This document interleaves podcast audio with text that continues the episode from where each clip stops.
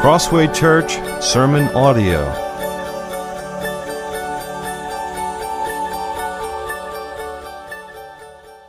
Morning. Uh, you can take out your Bibles and turn to Proverbs chapter 1.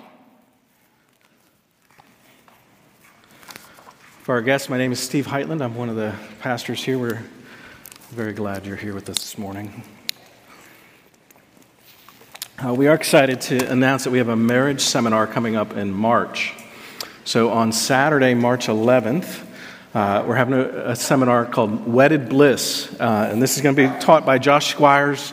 Uh, Josh is a friend of mine. He and I are going to school together. He's a minister at First Presbyterian Church in Columbia, South Carolina. Uh, he's a good man. He, he writes for Desiring God. He's been pastoring and counseling for a long time. And so we think that this will be uh, something that you'll really enjoy. Uh, we want to encourage you to invite friends, family, others. Um, we are going to have the registration up page probably up in the next week. Uh, Christian chicken is more expensive than it used to be, so we're trying to figure out our costs for lunch. Uh, but Saturday, March 11th, um, from about 9 a.m. to 2 2:30 uh, is going to be the seminar. Lunch will be included. Uh, so uh, we want to make sure that that's on your calendars and you're looking forward to that. So let's read uh, Proverb 1, verses 8 to 19, and then we'll pray. Hear, my son, your father's instruction, and forsake not your mother's teaching, for they are a graceful garland for your head and pendants for your neck.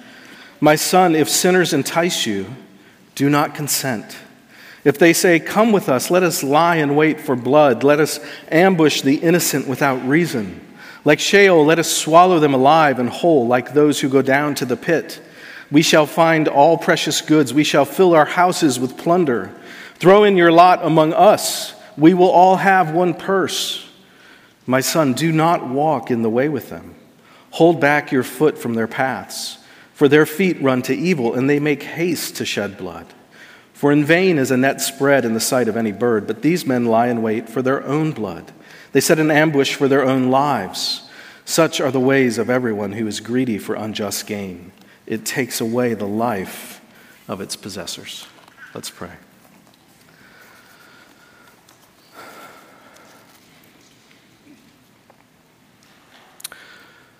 Father, you have given us your word, and you've given us this book especially because we need wisdom. We are finite and fallen and frail. We are easily confused, easily led astray. Uh, your word teaches us that sin so easily entangles us. Our hearts are susceptible to deception and folly and pride and all manner of rebellion against you. And it's because you are good that you have revealed yourself to us. It's because you're good that you, you sent your Son for us so that we could know love and truth and grace and forgiveness. And we pray that as we sit under your word now, that you would give us humble hearts. You oppose the proud, you give grace to the humble. We want, we want your grace, Lord. And so please give us humility that we would respond to your truth so that we could walk in the good that you have designed and that you hold out to us so abundantly, and so that we could live for your glory. And we pray in Jesus' name. Amen. We are all shaped by the stories we've been told and the stories we tell about ourselves. Our stories give meaning and purpose to our lives. They tell us who we are and how we fit into the world. Just last week, we learned that you cannot tell the story of Peter Privitera without knowing about an artisanal coffee shop, Romancing the Bean. That's part of who he is. That's part of what you need to know to know Peter. Stories locate us in time and place, they locate us in purpose. But we live in an exceptionally challenging time for understanding for making sense of ourselves and our place in this world. And I think there's at least three reasons for this. First is just the explosion of media and communication technology. We, we have more access to more information than anyone ever before in history. We are very much suffering from information overload. We, we now expect to have access to the people in our lives at any moment. You can track the location of your children by their mobile devices. You know what people are doing by their social media updates. And so we, we expect to have accurate reports for things happening on the other side of the world almost instantaneously.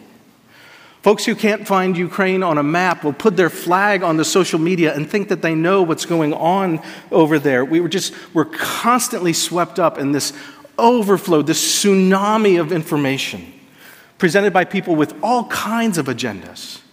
And somehow we're supposed to make sense of it all. The second reason I think it's hard for us to make sense of our, ourselves and our place in the world is that Western society has largely abandoned the stories that pointed to meaning three and four hundred years ago. They've replaced them with new, far inferior stories. And so humans used to be the, the creation of Almighty God in His image to live and work and move for His glory.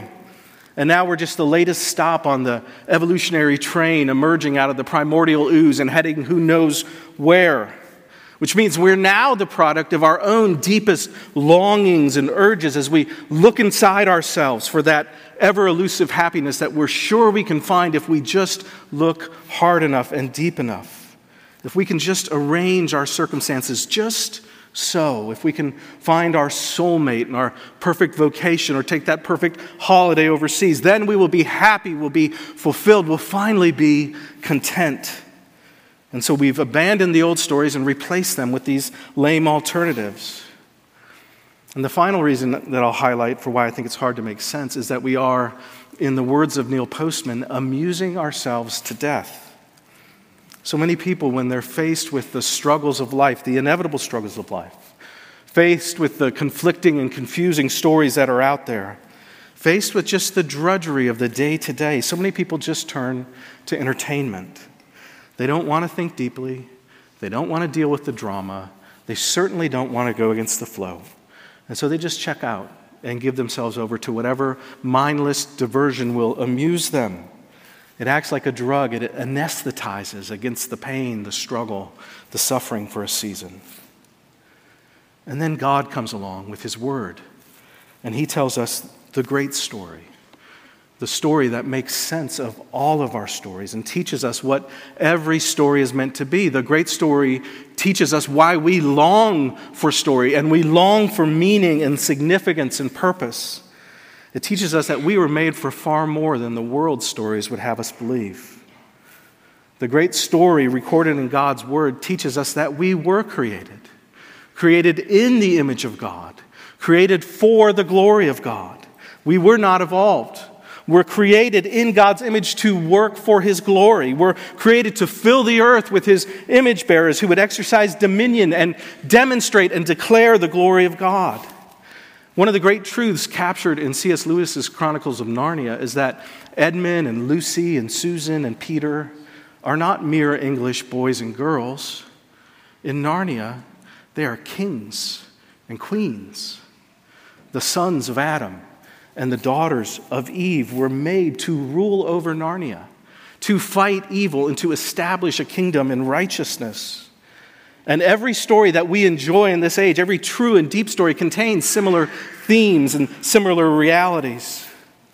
So, one of the primary ways that we fight against the ungodliness of this age is by understanding and living out and calling others into the great story that the Lord has revealed to us through His Word.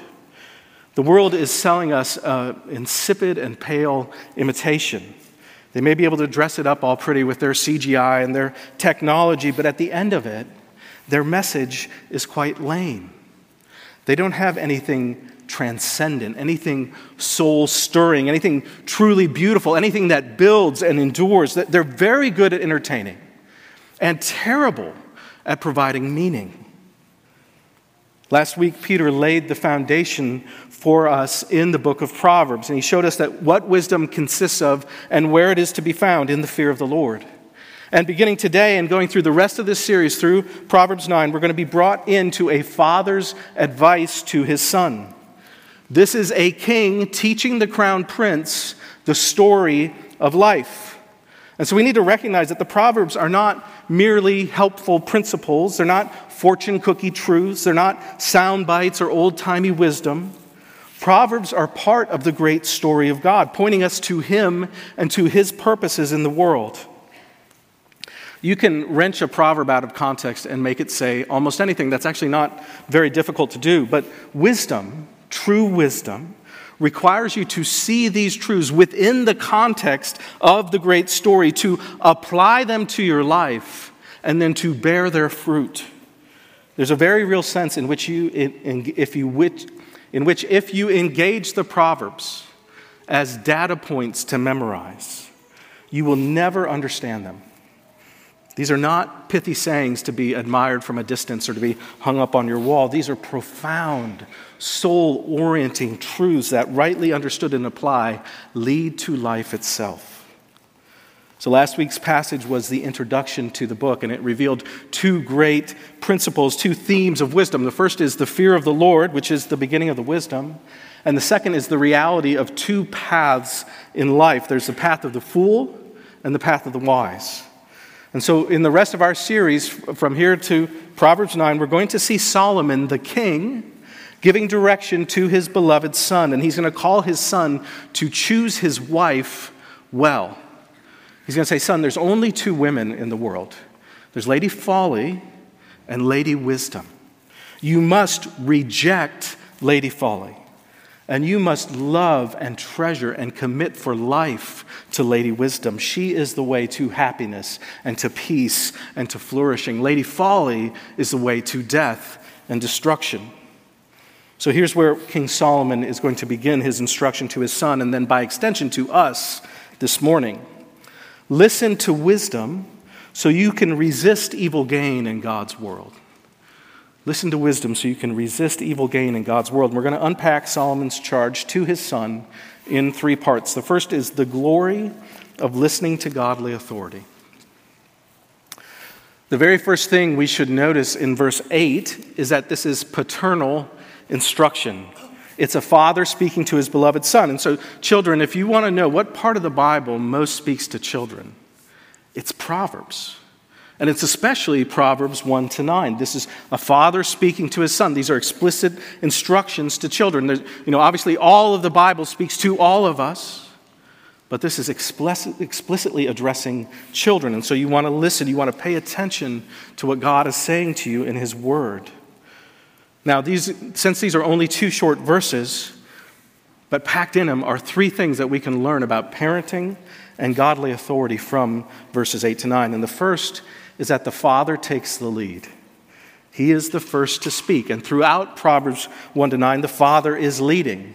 The mother has a role. You'll see her referenced a few times in these chapters. She actually plays a more prominent role later in the book. But the father is undeniably the leader of the family. He sets the tone, he provides the direction, the instruction. He's meant to be the sage. He's the older man who has walked with the Lord and grown and matured and who now has wisdom to offer to his son. So, men, we need to have that vision for masculine godliness. Young men, you need to have that vision for masculine godliness, that you would grow to be the sage that's part of what God's calling you to do as you grow and mature. You need to have a positive vision for how God works in a man, how He's designed and called you to function as men so you know what true leadership is. And so you can lead well when you're called upon. And you might say, well, you don't understand. My, my dad didn't lead well, or, or my dad was a wicked man. He was, he was lazy, he was a drunk, he was selfish. Or you might just say, I, I don't know how to lead. I get overwhelmed. I don't know what to say. And while those things do present some degree of challenges, they have some degree of validity, they're also ultimately secondary at best because growth in masculine godliness is not ultimately conditioned on the example you had, and it's not ultimately produced by some program or some formula that you follow. Growth in masculine godliness comes by taking responsibility for everything and everyone that the Lord has entrusted to you, getting your arms fully around the responsibilities that the Lord has given you. When a man does not lead his wife or his children, when he doesn't take responsibility for everything, for, for the state of his own life and his family, then he's inflicting pain on everyone. He's selfishly pushing his problems off onto others because he's unwilling to bear the cost himself. We can justify it however we like, but it is cowardice and selfishness through and through. And you will see the devastation in the lives of the people entrusted to that man if he sloughs off that responsibility.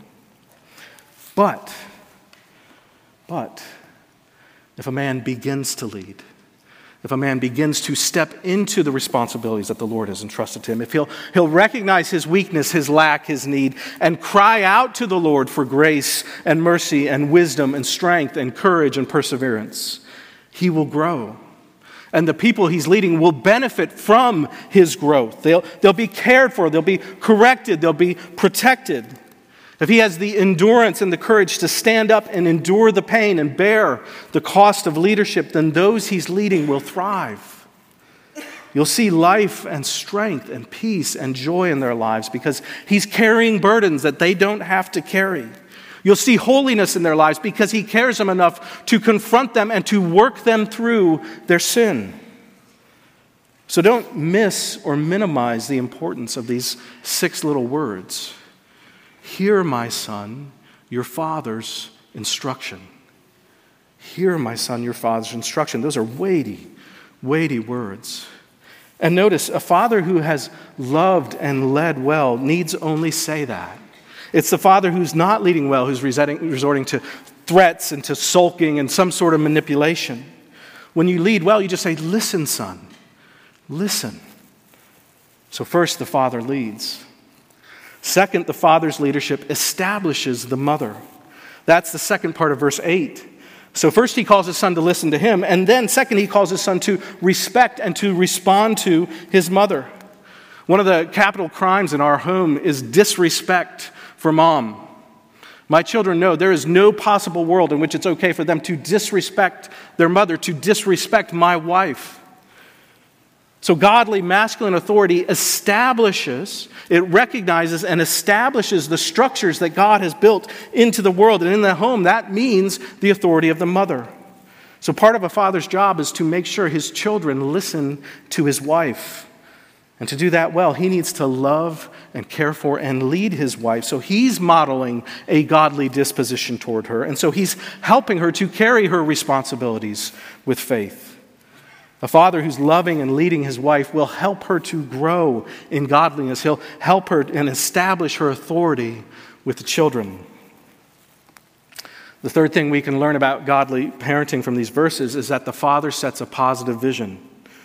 So when I presented this theme, I, I worded it negatively, right? Resist evil gain. And, and I worded it that way because that is the emphasis of this passage. Of these 12 verses, 10 of them are telling us what not to do.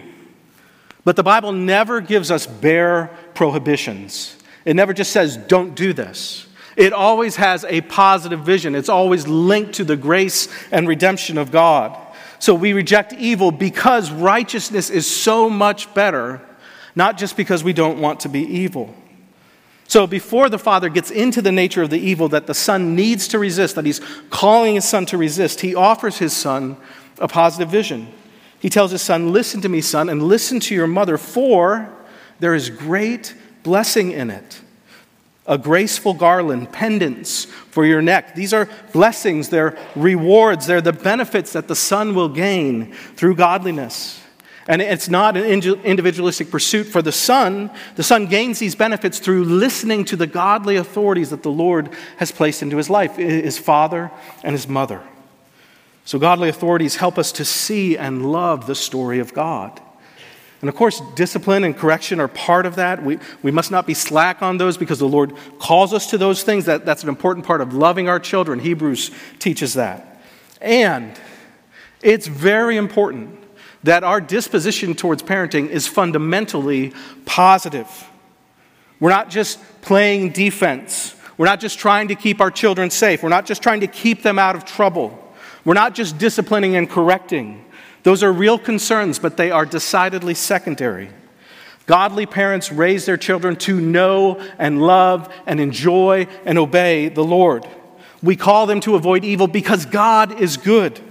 We call them to obey Him because that is the very best life possible. We want our children to flourish and to thrive. And as God's creatures in God's world, that comes through obeying God. So look at the promised reward here a graceful garland for your head and, pen, or, yeah, head and pendants for your neck.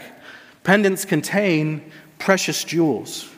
So this is wealth, and it is publicly visible. The father's telling his son that if the son will listen to him, the son will prosper. So, the son who obeys the godly authority of his parents by listening to them and responding rightly to the Lord will be blessed. He'll receive the favor of God. This is not the prosperity gospel. It says God's the cosmic ATM, and if you just have the PIN code of faith, you, you can unlock anything you want. But it's also not divorced from the realities of this world. Many of our biblical heroes were fabulously, unimaginably wealthy. Men like Job and Abraham and David had more wealth than we could fathom.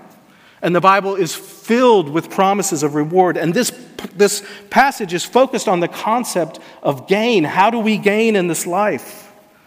So we need to recognize that the book of Proverbs speaks in what we might call generic categories. So, generally speaking, those who obey God will do better in this life than those who don't obey Him. If you follow the wisdom of Proverbs, if you work hard, if you're faithful and diligent, if you're wise with your resources, if you don't waste them on, on ungodliness, you will, generally speaking, be better off than the person who scorns that wisdom. There are always exceptions, and our egalitarian age just wants to flatten everything out to the exception, act like there's no such thing as proverbial truth. But things are a certain way in God's world. Part of how Proverbs serves us is by orienting us to the world and the way that God designed it, the way of wisdom, the way of wise living in reality as God created it to be. And so, to use a, carpentry metaphor, if you have a fine piece of furniture that you're going to sand, you have to sand with the grain right? If you sand across the grain, all you're going to do is produce these ugly scratches that ruin the furniture. You have to go with the grain. And so Proverbs shows us where the grain lies in the world as God designed it. He shows it here's the grain, here's how you live within the good of how God created the world to be. And if we do that, we will flourish. And that, as we'll see in the next two points, is in stark contrast to how the wicked pursue gain. So we have to listen to wisdom so we can resist evil gain in God's world. Which brings us to the second point the folly of consenting to evil. So we've seen how the Father has called his Son to life and godliness, and he's, he's laid before him this positive vision for life. He's saying, Son, as you look at the years ahead of you, as you plan out your path, choose carefully. Right? The options are only two, and when you go to marry, choose Lady Wisdom. Now he's going to warn the son away from the, the alternative, Lady Folly. And he does it in part on the basis of identity. And so I want us to notice something subtle but important in the text here. The Father knows that there's only two groups of people in the world there's those who love and fear the Lord and therefore obey him, and those who despise and reject the Lord and are in rebellion against him. And so the Father is presenting options to the Son as us versus them. So look at verse 10. He says, My son, if sinners entice you, do not consent. Verse 11. If they say, right, so the sinners are they, they're them. We're also going to see the sinners use this us versus them mentality. They're offering the young man a new identity, a new belonging. They say, Come with us. Let us lie in wait. Let us ambush. Let us swallow them alive. We shall find. We shall fill. And it goes on and on. So the enticement of sin is not just whatever pleasure sin has to offer, and sin almost always has immediate pleasure to offer. It's also the allure of belonging to a new group, of, of gaining the approval of a different group. Come join us, the rebels are saying. We, we're offering you approval and freedom from restraint. So you can do whatever you want and have the approval of your peers. What could be better? So there's battle lines being drawn here. The father's saying, Son, you belong here with us, with God's people. We fear and obey the Lord. Don't go with them. And the sinners are saying, Come join us. Be part of us. Look at all that we have to offer. And we're generous. Look at verse 14. Throw in your lot among us. We will all have one purse. So he's saying, see, we're all equal here. We're, we're going to steal these riches from everyone and we're going to put them in the common pot and then we're all going to benefit together. It's, it's socialism 2,800 years before Marx and just as successful. So we have to notice the brazenness of these sinners. They're very upfront about their intentions. They ambush the innocent, they label them innocent. They ambush the innocent without reason. They're on the lookout for precious goods, what they describe as plunder, which is the fruits of theft. They know what they're doing is selfish and unrighteousness. There's no possible justification for what they're doing. Proverbs does speak mercifully to those who are desperately poor and steal food to survive. There's a mercy there. You can get that. There's none of that here. There's no justification. And, and these sinners don't care. They just don't care. They're doing what they want. They're confident in the appeal of their program. They're also confident that they're going to get away with it. You see where they say, We'll swallow them alive and whole like those who go down to the pit. They're saying, There will be no evidence left of what we've done. We'll get away with it all. No one will catch us. That's why they don't even bother to hide their wicked intentions. It's just all right there on the surface. So you see how shrewd the appeal of these sinners is. They're not threatening this young man, and they're not insulting him. They're holding out the pleasures of sin and the pleasure of belonging. Sin promises to make us happy, including gaining the approval, the approval of people that we want to impress. That's part of its appeal. So they say, Come with us and enjoy the good things in life. Come with us and gain riches without toil. Come and enjoy, feed your selfishness without consequences. This is the lie of every get rich quick scheme. And it's also the lie of pornography that you can have any pleasure you want without work and without consequences. Both of these lies are not only untrue, but they are unspeakably cruel because they are the black ice on the road to death and hell. They're the, the foliage that's covering the pit that has the spears pointed upward, sharpened and poisoned to kill and destroy. So notice how the Father, knowing these things, instructs his Son. He simply tells the Son, Do not consent. Do not consent. Do not go along with this. Uh, you, you need to see through this. And part of the way you do that is by seeing it the way the Lord sees it. This is sheer wickedness. It's built on envy and selfishness and lies. And if the young man is humble and wise, if he loves his father and fears the Lord, he will not consent because he knows who he is. He's the crown prince. If he goes along with his, these sinners, his only way to go is down. Socially, he's going down. He's turning his back on the reality, on the, the gift uh, of grace and kindness, the family and blessings that the Lord has graciously gives him. He knows that what he already has is so much greater than anything that these sinners have to offer him. He knows that as he fears and obeys the Lord, that he can receive gain without regret, gain without compromise, gain without shame, gain to be generous, gain to be received and enjoyed in faith as a kind gift from the Lord. So we have to listen to wisdom so we can resist evil gain in God's world. Which brings us to the third point the destruction of joining with evil. We've come now to the Father's final instructions to his Son and to his insight into what these foolish sinners are doing. First is his command in verse 15 My son, do not walk in the way with them, hold back your foot from their paths. So if we take all of the father's instructions to his son together, it's son, listen to me and your mother, don't consent to sinners, and don't walk in their paths.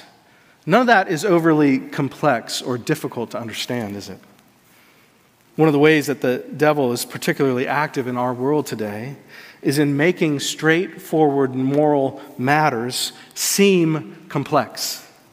And the way he's done that has been in fighting for control of the dictionary right? What do words even mean anymore? Does anyone even know? A, a, great part of the moral confusion of our age lies in this. We've taken virtues which have stood for centuries and oriented persons to truth, and we've turned them on their heads. So, love and tolerance and freedom and equality and progress. Those are all good words. In many ways, those are uniquely Christian words. They've come into history with Christianity. If you compare where we're at with where the pagan world used to be, but they're words that are in the process of being profoundly redefined, twisted into new shapes, granted new identities and meanings. And this can be incredibly disorienting, even for Christians. Right? No one wants to be a freak. No one wants to be labeled a hater or a bigot. That's why Solomon wrote, The fear of the Lord is the beginning of wisdom.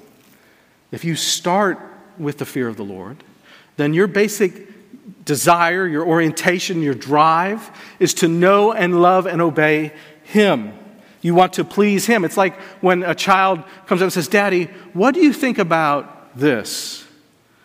What's the child doing there? Why are they asking that question?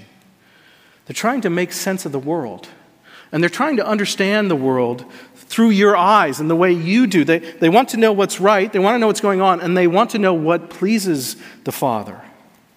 That's a profoundly Christian question. Daddy, what do you think about love? What do you think about tolerance or equality or freedom or progress? What does God think about those things? How does He define them? We need to recognize that uh, much of our society, and especially our, our cultural elites, despise what God says about those things. And they're incredibly active in trying to recruit or impose their understandings onto others. They're saying, Come with us. Let us do this. Join in on this. And some Christians, in the name of, of love or winsomeness or mission, will go along with that in the express hope of, of gaining a hearing, right? Well, I'm just to, I just want to bear witness. But it's at least as likely they just don't want to be labeled as those kinds of Christians. But our Father's instructions are clear. He says, Do not walk in the way with them, hold back your feet from their paths. And then the Father exposes the means and the motives of the wicked. They are eager for evil, right? Their feet run to it, they make haste to do it. So these people are committed to their program. There's no reluctance here, they're just willingly giving themselves over to it. And then the Father says, Consider the true nature of their folly. What's really going on here? He says, even birds, which aren't the brightest animals, know that when they see a fowler laying a trap, they should fly away, right? That net is not for their good. But not these guys. They're both the predator and the prey. That, that's how dumb they are. Verse 18 These men lie in wait for their own blood. They set an ambush, ambush for their own lives. They think they're, they're smarter than everyone else, but God is not mocked, and consequences are on the way. And here's where the Father reveals the true, their true motives. Verse 19 They are greedy for unjust gain. They want reward without work. They want benefit without toil. They want ben- uh, pleasure without responsibility. So, are, are they lazy? Well, maybe, but I think they're actually fairly active in this passage. I think it's more accurate to say they're covetous and envious. They look at what others have gained through righteousness, and they both despise and desire it. Thomas Sowell has defined uh, social justice as envy plus rhetoric, and he's getting at something there. It's very easy to look at others in life and assume that they have it better than you do, and more than that, that it's unjust. You're getting a bum deal, right? And, and that envy is the seed of so much evil. About a thousand years after the time of Solomon, Paul wrote about a similar lesson to Timothy in 1 Timothy 6. But those who desire to be rich fall into temptation, into a snare, into many senseless and harmful desires that plunge people into ruin and destruction. For the love of money is a root of all kinds of evil. It is through this craving that some have wandered away from the faith and pierced themselves with many pangs. So you can dress up envy in any fancy terms you want. A couple years ago, the Smithsonian Institute labeled it white supremacy, which was the most racist thing I've ever heard and incredibly insulting to everyone. But that is the kind of wisdom that the world has to offer. It's the kind of wisdom that's being actively peddled in our government, in our corporations, in our educational institutions. It's, it's parroted by our media elite. It's active all around the world. So, do we think that we're somehow unaffected by that, that appeal to the envy, that desire for unjust gain? We are constantly barraged by it in, in our music and entertainment, in the advertisements we take in, in the framing of every news story that we read about. It's captured our educational institutions. It's seeking to catechize our children, and we are not strong enough to be unaffected by that. And our Father knows that. So He's given us His Word, He's revealed His truth to us, and He's calling to us. He's saying, My son, hear my instruction. Hear my instruction. Do not consent. Do not walk in the way with them. So you see how urgent and necessary it is for us to study God's word regularly and deeply so we can know and love God. We can gain the, the wisdom and discernment that we need to see through the, the noise, the chaos, the confusion that's currently passing for wisdom in this world. There's three C's of virtue, I think conviction, clarity, and courage. Do I see what's true? Do I stand on it? And do I have the courage to endure? There's no shortcut to this.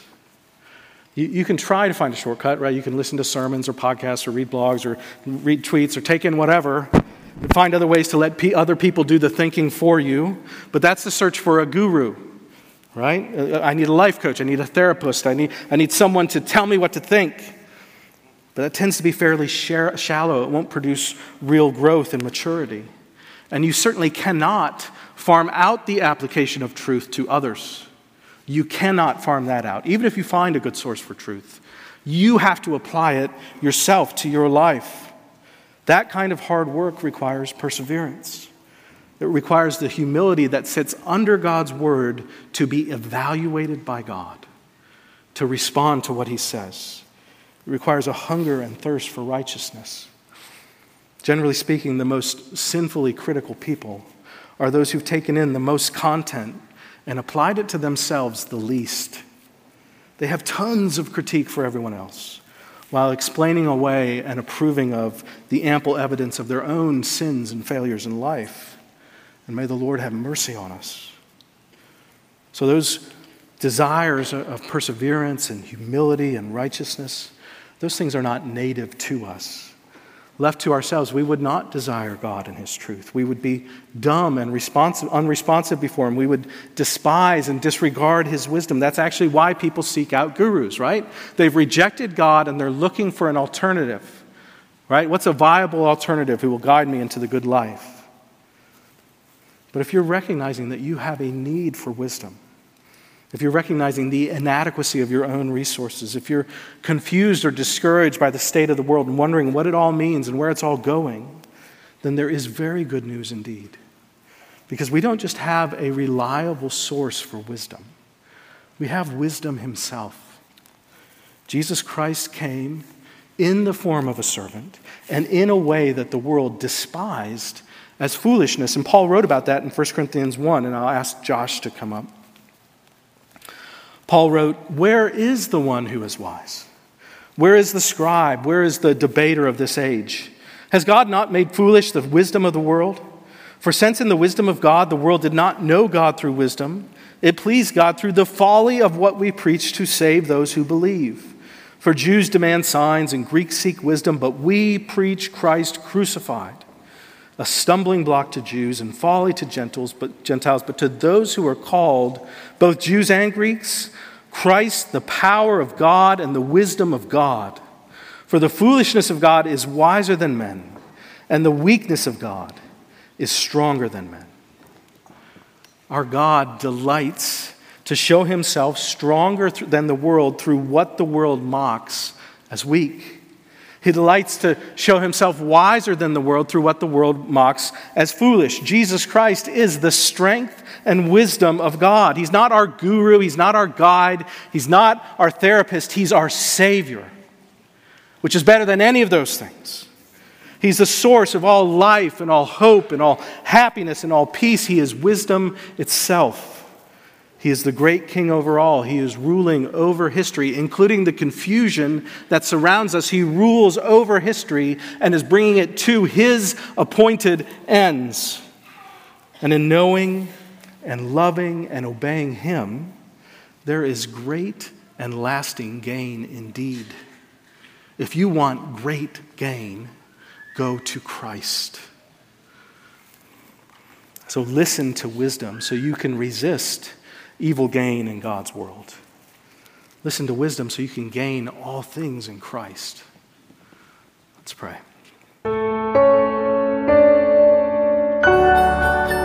For more information, head to our website at crosswaypa.org.